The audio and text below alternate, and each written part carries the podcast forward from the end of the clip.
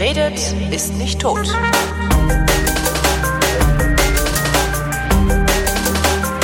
Willkommen zum Geschichtsunterricht einer Koproduktion von Vrindt und DLF Nova und vom Deutschlandfunk zugeschaltet aus Köln ist wie immer Matthias von Hellfeld. Hallo Matthias.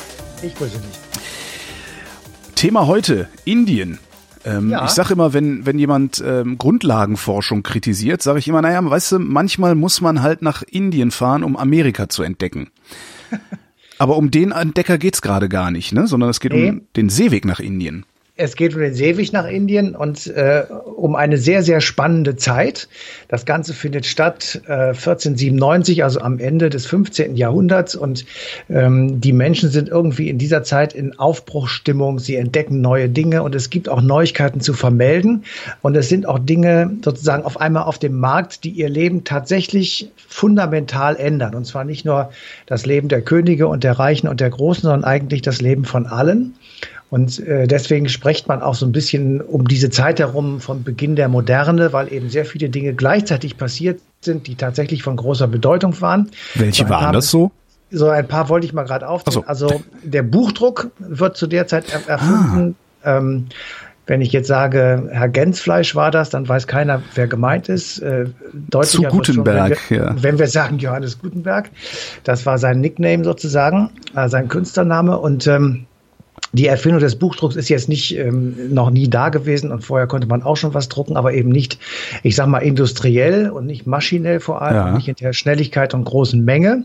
Und das hat natürlich zur Folge gehabt, dass auf einmal Gedachtes und ähm, Erdachtes, Wahres und Unwahres in relativer Geschwindigkeit unter das Volk gebracht werden konnte, jedenfalls unter den Teil des Volkes, der lesen konnte. Und damit ähm, verändern sich einfach Rahmenbedingungen und damit gibt es auf einmal die Notwendigkeit, nicht nur etwas zu drucken, was man jemandem mitteilen möchte, sondern für den Staat, für die Könige, für die Regenten gab es eben auch die Frage, müssen wir das eigentlich kontrollieren, was dort nun geschrieben steht? Also Ja. gibt es von fortan eine Zensur. Also wir haben auf der einen Seite den Buchdruck und das, ich sage mal, natürliche in Anführungsstrichen Geschwisterchen dieses Buchdrucks ist die Zensur. Also die Kontrolle über das, was dort nun auf einmal an geistigen Ergüssen durch äh, das Land ging oder durch das Heilige Römische Reich deutscher Nation, was es ja damals noch gab. Also eine ganz, ganz wichtige Entdeckung die tatsächlich ähm, viele Dinge überhaupt erst möglich machte, unter anderem eben auch die Reformation. Also die ähm, Reformation ist eine schriftliche Revolution. Es gibt sehr viele Texte, Luther hat sehr viel geschrieben und hat sehr viel Briefwechsel geführt, hat das alles veröffentlicht und hat also Reden veröffentlicht und Texte veröffentlicht, die er irgendwo gehalten hat. Und das wäre eben ohne diesen Buchdruck in der Form so nicht möglich gewesen. Und dann wäre möglicherweise eben auch die Reformation in, zu der Zeit zumindest nicht in der, in der Weise äh, gewesen, wie sie es war. Das war der erste Punkt. Also das war die eine Entwicklung, die tatsächlich für viele Menschen von großer Bedeutung waren. Und die zweite in ungefähr der gleichen Zeit hat in den Niederlanden begonnen. Dort gab es nämlich zum ersten Mal eine Art zentral organisierte Postverbindung. Also zum ersten Mal gab es jemanden, der äh, sozusagen im Auftrage anderer Poststücke, also Dinge, die auch gedruckt wurden, äh, von A nach B brachten. Das hat ein gewisser Janetto von Taxis gemacht. Ah, Später wurden daraus die berühmten von Turn und Taxis und sie gelten eben als die Begründer der Post. Und durch die Post konnten nun wiederum auch in sehr großer Geschwindigkeit für damalige Verhältnisse schriftlich fixierte Dinge, die eben durch die Kunst des Buchdrucks entstanden sind, schnell von allen in alle Ecken des Römischen Reiches gebracht werden und verbreitet werden. Und auch das ist eben etwas, was tatsächlich, ähm, ja, ich sag mal, eine Neuerung äh, hervorgebracht hat und auch tatsächlich einen Modernisierungsschub äh, in, in Europa hervorgerufen hat. Dazu kommen noch Dinge wie ähm, die Art und Weise, wie gekämpft wurde in Schlachten, änderte sich. Es gab Kanonen und nicht mehr alt, nur noch Ritter. Maximilian I., der damals Kaiser war, wird der erste Kanonier und der letzte Ritter genannt. Auch der markiert so ein bisschen den, den Umschwung in der Zeit dort. Und das ähm, ist sozusagen auf der einen Seite. Und auf der anderen Seite gibt es eben etwas, was äh, den europäischen Kontinent insgesamt sehr stark beeindruckt hat und beeinflusst hat, nämlich das Ende der Reconquista, also die Vertreibung der Mauren von der spanischen Halbinsel. Das ist 1492 beendet. Gleichzeitig startet Christoph Kolumbus seine Expedition, die ihn dann ähm, eigentlich auch woanders hinführen sollte, letztendlich aber an den amerikanischen Kontinent bringt. Und ähm, dann wird gesagt, Kolumbus hat Amerika entdeckt. Das stimmt natürlich gar nicht. Es war Leif Erikson, der isländische Entdecker, der war schon 500 Jahre früher. Kolumbus hat es erobert, ja. Ja, Kolumbus hat es erobert. ähm, und, und das ist vermutlich das Wichtigste und das ist auch der Auslöser, wo, warum dann der Seeweg nach Indien gesucht wurde.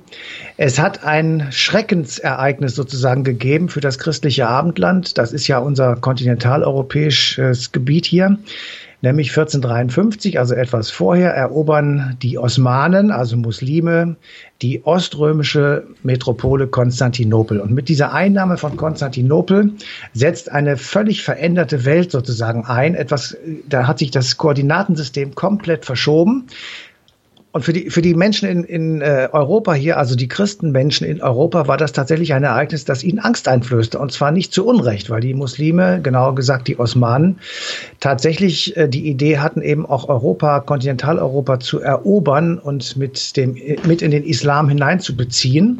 Es hat ja auch ein paar Versuche gegeben, die dann alle gescheitert sind. Aber jedenfalls war das eine vollkommene Veränderung. Und dieses Ende des Oströmischen Reiches mit der letzten Metropole, das war zwar nur noch auf dem Papier das Oströmische Reich, weil auch schon vorher äh, Anatolien und Teile des europäischen Festlandes eben von den Osmanen erobert worden sind.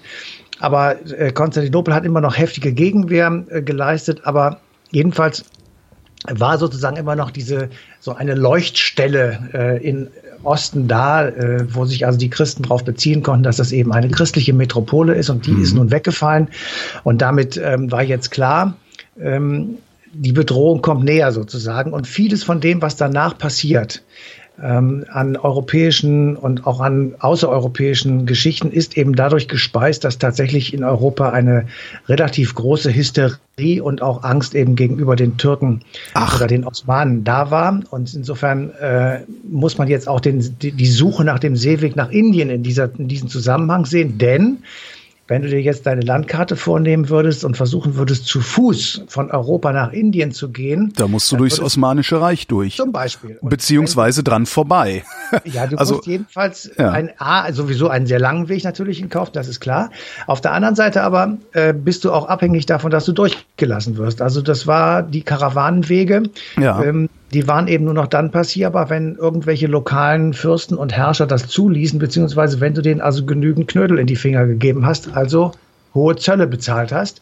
Und ähm, dann haben sich die Europäer überlegt, Indien ist für uns ein überragend wichtiger Kontinent oder mhm. eine überragend wichtige Gegend. Wir kriegen da Gewürze her und viele andere Produkte und die wollen wir haben. Also müssen wir versuchen, einen anderen Weg dorthin zu finden.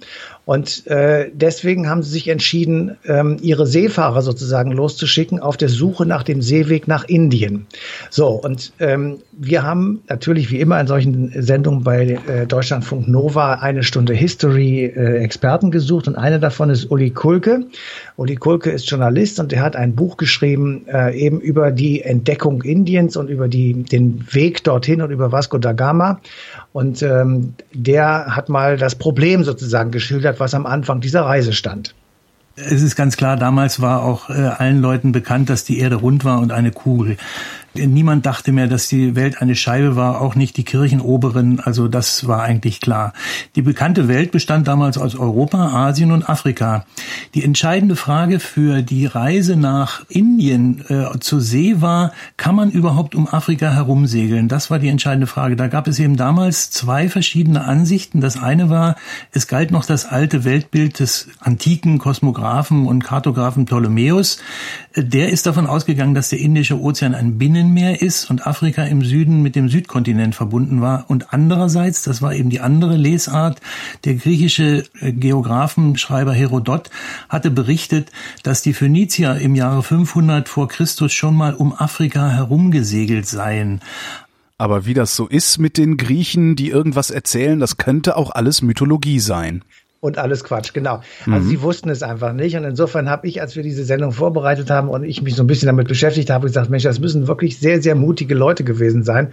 Du kletterst einfach auf so ein Segelschiffchen und ähm, also Außenborder gab's noch nicht. Und ja. wenn du da halt irgendwo, du sagst deinem Kompass jetzt immer Richtung, was weiß ich, Süden. Süden Und, dann und musst halt versuchen, die ganze Zeit irgendwie Land, also Blick ja. aufs Land zu behalten, damit du weißt, wo es aufhört, falls es aufhört. Ja, ja, Genau, falls es aufhört. Also ähm, insofern war das schon eben extrem ähm, wichtig und ähm, auf der anderen Seite, man muss da irgendwie sagen, es war eigentlich immer schon so. Also die, die Frage, äh, wie Leute in frühen Zeiten, in ganz alten Zeiten versucht haben, ihren Horizont zu erweitern, hatte immer etwas damit zu tun, dass sie die See benutzen konnten und ähm, die Erfindung des Segels, also das Fortbewegen ohne eigene Kraftaufwendung, sprich durch Rudern, war im Prinzip äh, die Erfindung des Ottomotors. Ja, also das war etwas, was natürlich die Sache extrem erweitert hat. Und Dampfmaschine. Sowas, ja. ja. war im Prinzip die Wind Winddampfmaschine und damit muss, muss man nicht mehr ich sag mal, wie bei den alten Griechen äh, in Dreierreihen übereinander sitzend äh, kräftige Ruderer haben, die also mit langen Stöcken im Wasser Stimmt, die hatten ja auch nur so rudimentäre Segel auf ihren Galeeren genau. damals und so. Ja, stimmt, ja. Ja, also äh, dadurch eben, äh, dass es diese Segel nun gab und die wurden ja auch dann benutzt, äh, 1497 natürlich, ähm, war es et etwas einfacher, sagen wir einfach mal aus heutiger Sicht, etwas einfacher, solche Strecken zu bewältigen und damit eben auch, ähm, ich sag mal, die Welt ein wenig zusammenrücken zu lassen, weil nun war der Weg entdeckt und nun konnte ihn jeder befahren und damit war natürlich auch etwas ähm, sozusagen die, eine Nähe hergestellt zwischen eben Indien in diesem Falle und Europa. Aber war, war Vasco da Gama wirklich ein mutiger Mensch oder jemand, der einfach nur nichts mehr zu verlieren hatte? Nein, nein, der war schon sehr mutig, der wurde auch ausgesucht. Es ist, man, man ist sich nicht so ganz sicher, warum eigentlich. Also er war jetzt nicht der extrem erfahrene Seemann. Er hatte wohl schon mal so ein paar Seeschlachten mitgemacht, aber er war jetzt nicht jemand, der herausragend äh, sozusagen von vornherein bekannt war. Es könnte sein, dass äh, der eigentlich Wichtigere in diesem ganzen ähm, Kram sein Vater war, der nun wiederum tatsächlich ein bekannter Seefahrer war, der offenbar auch sehr gute äh, Kontakte hatte äh, ins Königshaus und entsprechend also möglicherweise da irgendetwas mit zu tun hatte. Letztendlich aber ist es nicht so ganz klar, warum nun gerade er es gewesen ist. Mutig muss er auf jeden Fall gewesen sein. Das galt im Übrigen natürlich auch für die Leute auf dem Schiff von Christoph Kolumbus, weil sie einfach auch gar nicht wussten, auf wen treffen wir denn da, wenn wir da möglicherweise irgendwo an Land gehen. Gibt es da Leute? Oder bei Indien wussten sie es, aber in Amerika, was, was sind das für Menschen? Was, was sind es überhaupt Menschen oder sind es Monster? Ne, das ist ja. was auch immer. Ja. Was auch immer. Ähm, Jetzt ist er losgesegelt, ist einmal um Afrika rumgesegelt, äh, ist dann in Indien aufgeschlagen, hat gesagt, hallo, da bin ich und ist dann, muss dann ja auch irgendwie zurückgesegelt sein. Wie lang war der denn eigentlich unterwegs? Ja, Monate natürlich, ähm, aber ich will mal so ein, ein Beispiel sagen, dass es äh, dann doch eben relativ schnell schon wiederum war. Also äh, wenn du dir überlegst, ähm, die alten Römer, die haben schon sehr, sehr intensiven Handel mit China betrieben. Das ja. ist ja nun wirklich extrem weit weg. Aber das ist Seidenstraße, oder? Das, ja, das zu Fuß etc., das ist schon nicht so einfach, beziehungsweise auf Pferden. Also der Transport dauerte damals anderthalb Jahre. Und in diesen Transport waren natürlich sehr viele Transporteure verwickelt und involviert. du meinst den Transport von, von, von Rom, ja. Äh, also von ja. China nach Rom, also eine Richtung, anderthalb Jahre? Anderthalb Jahre. Oh, krass. So, und da, die waren also unterwegs und, und irgendwann kamen sie dann an, natürlich, und äh, das war relativ teuer, weil ja. einfach sehr viele Menschen involviert waren, die das eben bewerkstelligten, ja. Aber der feine Römer wollte auf das äh, Stöffchen aus China nicht verzichten und deswegen haben sie gesagt, das machen wir. Das ist im Prinzip, wenn wir es mal jetzt weglassen von den Zeiten und weglassen, wie lange das gedauert und wie viel Aufwand das war, im Grunde genommen war das so eine Art Fernhandel. Ja. ja man könnte jetzt auch sagen, Vielleicht war es auch so eine erste Globalisierung, wo man also sagt, ja, da ist das die Welt sozusagen zusammengerückt, weil eben aus dem fernen China in Rom irgendwelche tollen Sachen ähm, angelandet sind. Dem würde ich widersprechen wollen. Sehr gerne. ähm, die Globalisierung, die wir jetzt beobachten, die zeichnet sich ja dadurch aus, dass wir, äh, ne, da gibt's diese Metapher von der verlängerten Werkbank.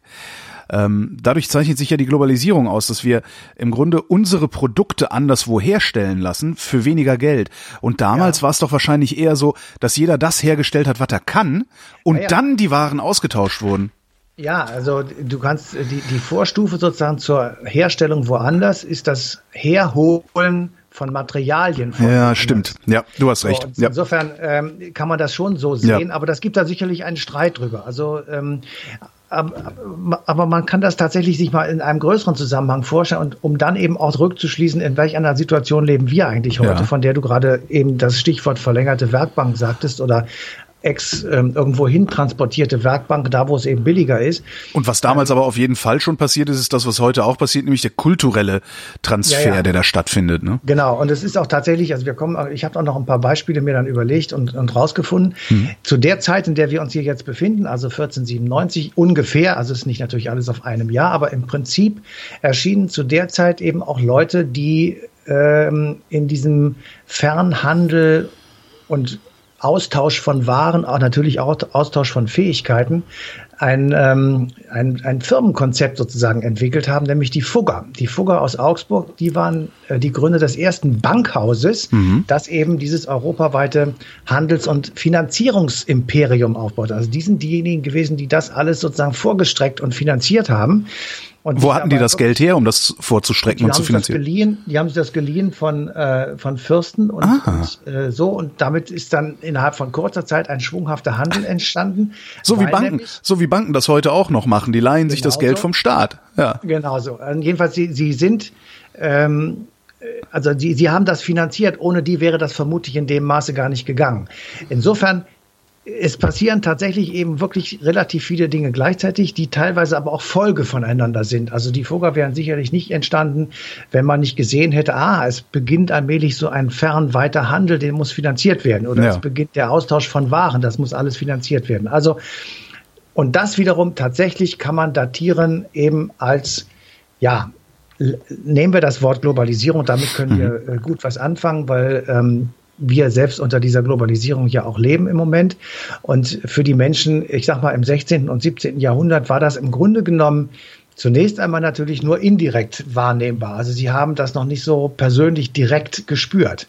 Aber es gab auch da schon erste Anzeichen, wo man sehen konnte, dass die Menschen, die in bestimmten Berufen gearbeitet haben, ähm, sich tatsächlich auf einmal schlechter standen, weil es diesen Fernhandel gab. Stichwort sind die Weber. Ja die im 14. Jahrhundert äh, sowohl in Florenz als auch in Köln hier bei uns ähm, Aufstände inszeniert haben, um sich dagegen zu verwehren, mhm. dass ausländische Rohstoffe anstelle ihrer eigenen Waren zur Produktion von, äh, ich sag mal, Textilien eingesetzt wurden. Ja. So, und wir haben dann ja in der, relativ bald die große äh, Kolonialzeit, also wo Kolonialmächte dabei waren, sich die Welt untertan zu machen und aufzuteilen. Und der, also einer der vielen Gründe, warum sie das taten, war, die Rohstoffe aus den Kolonien abzubauen. Mhm. Und jetzt kommt etwas, wo man sagt, das ist ja ein paradiesischer Zustand für denjenigen, der eine Kolonie besitzt. Denn der Kolonialist, also sagen wir mal irgendein englischer Superfinanzier, der kontrollierte den Abbau und ja. die Kosten für den Abbau irgendeines Rohstoffes. Er legte fest, wer diesen Rohstoff transportiert nach England oder Frankreich oder eine andere Kolonialmacht. Er legte auch fest, was das kostet, dieser Transport. Und ja. er konnte sagen, was das Ding dann im, am Ende für den, für den Kunden kostet. Also er war. Man nennt das saß, Monopolist, ja. Man, er saß am Drücker beim Abbau, beim ja. Transport und beim Verkauf. Das ist das natürlich ein paradiesischer Zustand für einen Unternehmer. Ähm, und entsprechend äh, war eben die Situation für alle, die nicht in dieser Situation waren, entsprechend katastrophal. Ein wirklich bedeutendes Beispiel hier aus unserer Gegend, der Aufstand der Weber in Schlesien im 19. Jahrhundert, genauer gesagt 1844, der führte eben zum berühmten Weberaufstand der dann äh, von Gerhard Hauptmann in seinem Drama ein paar Jahre später nochmal dargestellt wurde, also die Weber von Gerhard Hauptmann. Mhm. Und da ging es auch darum, dass eben ähm, die Weber in Schlesien äh, gearbeitet haben wie die Irren und so wenig Geld bekommen haben, dass sie ihre Kinder nicht mehr ernähren konnten. dann haben sie irgendwann gesagt, das geht nicht. Und der Hintergrund, warum das so war, war der Großabnehmer oder der Großhändler, der eben sagte, ich kann euch nicht mehr geben, weil die Konkurrenz aus England die Preise kaputt macht. Und ja. damit war sozusagen das dann endgültig hier angekommen und äh, dieses Zusammenbringen der Welt hat eben äh, in diesem Falle hier bei uns zu katastrophalen Folgen geführt. Heute, und da lege ich jetzt auch speziellen Wert darauf, weil das für mich tatsächlich auch ähm, ein inakzeptabler Zustand ist, den man wirklich im Grunde genommen sofort beenden muss. Ähm, heute sorgt die Globalisierung eben auch vor allem dort, wo man es nicht erwartet, für katastrophale Verhältnisse, für Tod und Teufel.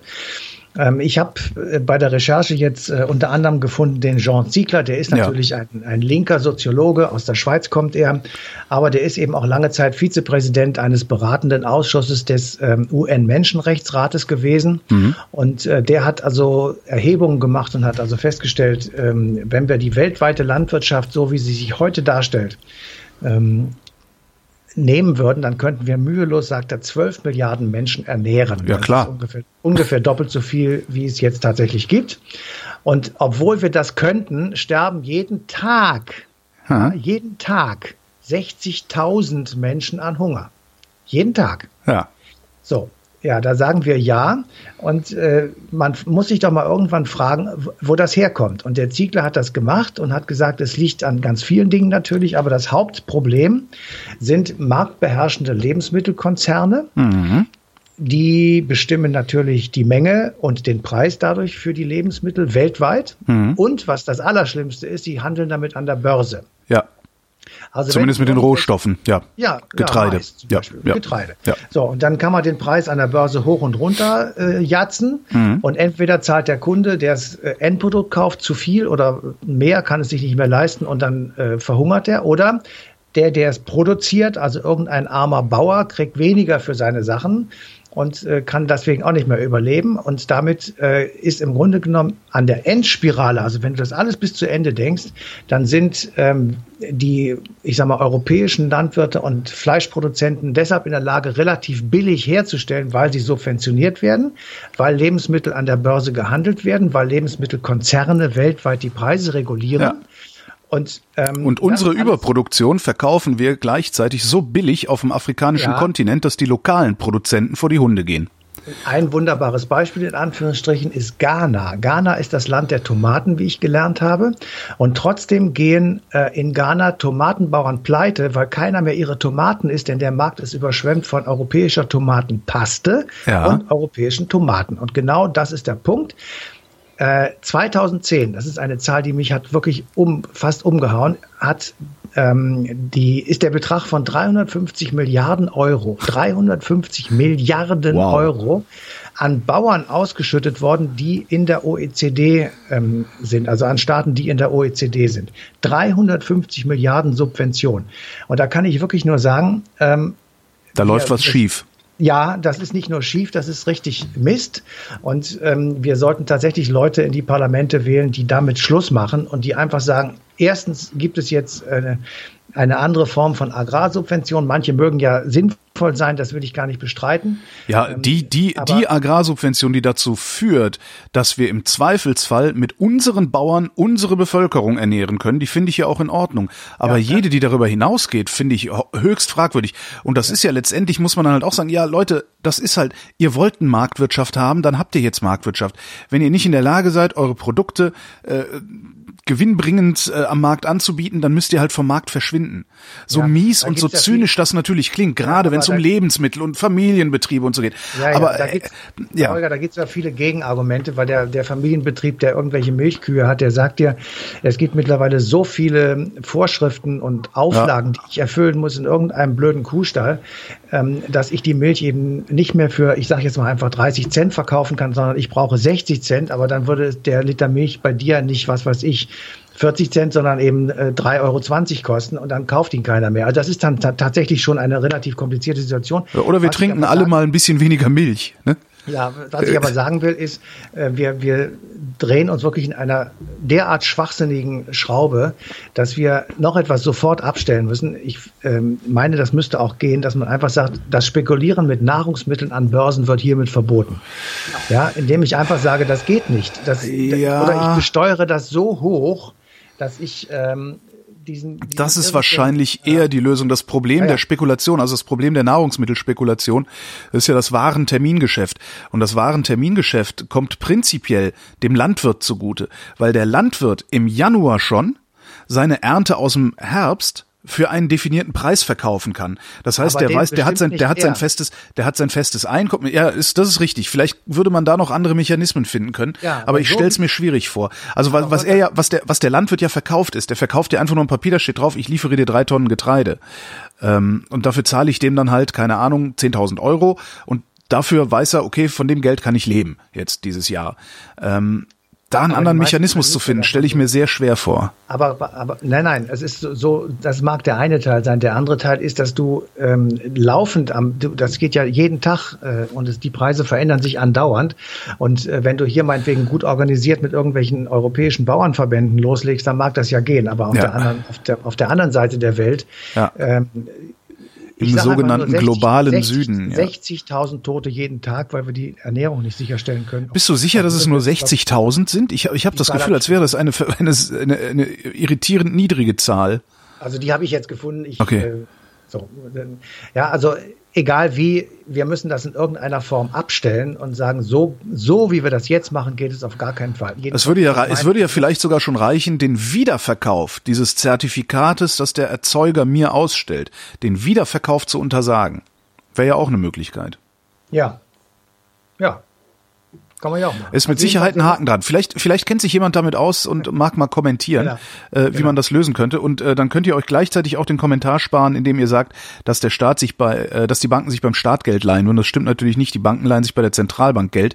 Genau da, wo der Staat sich auch Geld leiht, was irgendwann mal eingeführt worden ist, damit der Staat aufhört, Geld zu drucken und die Inflation zu befeuern. Ja, und auch bevor wir, auch das kann man, äh, da bin ich auch nicht firm genug drin. Also die genaue Refinanzierung der Fugger, äh, da würde ich auch sagen, da muss man dann nochmal genauer nachgucken. Aber ähm, egal wie, das, das, äh, der Punkt, der, um den ja. es mir geht, ist eben, dass zu der Zeit, als eben äh, Dagama und Kolumbus und ähm, das Kanonen, die Kanonen und der Buchdruck und die Post und alles Mögliche erfunden wurde und die Reformation und bla bla bla, äh, dass eben dann sozusagen on top noch dazu kam, auch jemand, der sagte, und ich habe eine ganz wunderbare Idee Idee, ich kann das nämlich alles finanzieren. Und damit war dann sozusagen der Treibsatz äh, für diese Entwicklung gegeben. Das ist eine Geschichte, die muss ich unbedingt mal irgendwie recherchieren. Also das klingt sehr spannend. Also alleine wie die da drauf gekommen sind, die werden es ja hoffentlich irgendwie festgehalten haben. Und wenn du es dann einmal finanziert hast, äh, äh und das dem Fürsten und dem Fürsten auch noch zehn Prozent Rendite in einem Jahr oder sowas zurückgegeben hast, dann ist das ein Selbstläufer. Ja, ja, absolut, absolut. Ja. Und mit diesem Selbstläufer endet diese Sendung. Matthias, ich danke dir. Bitteschön. Und euch danken wir für die Aufmerksamkeit und verweisen euch auf den 9. Juli 2017. Da gibt es die passende Folge Eine Stunde History.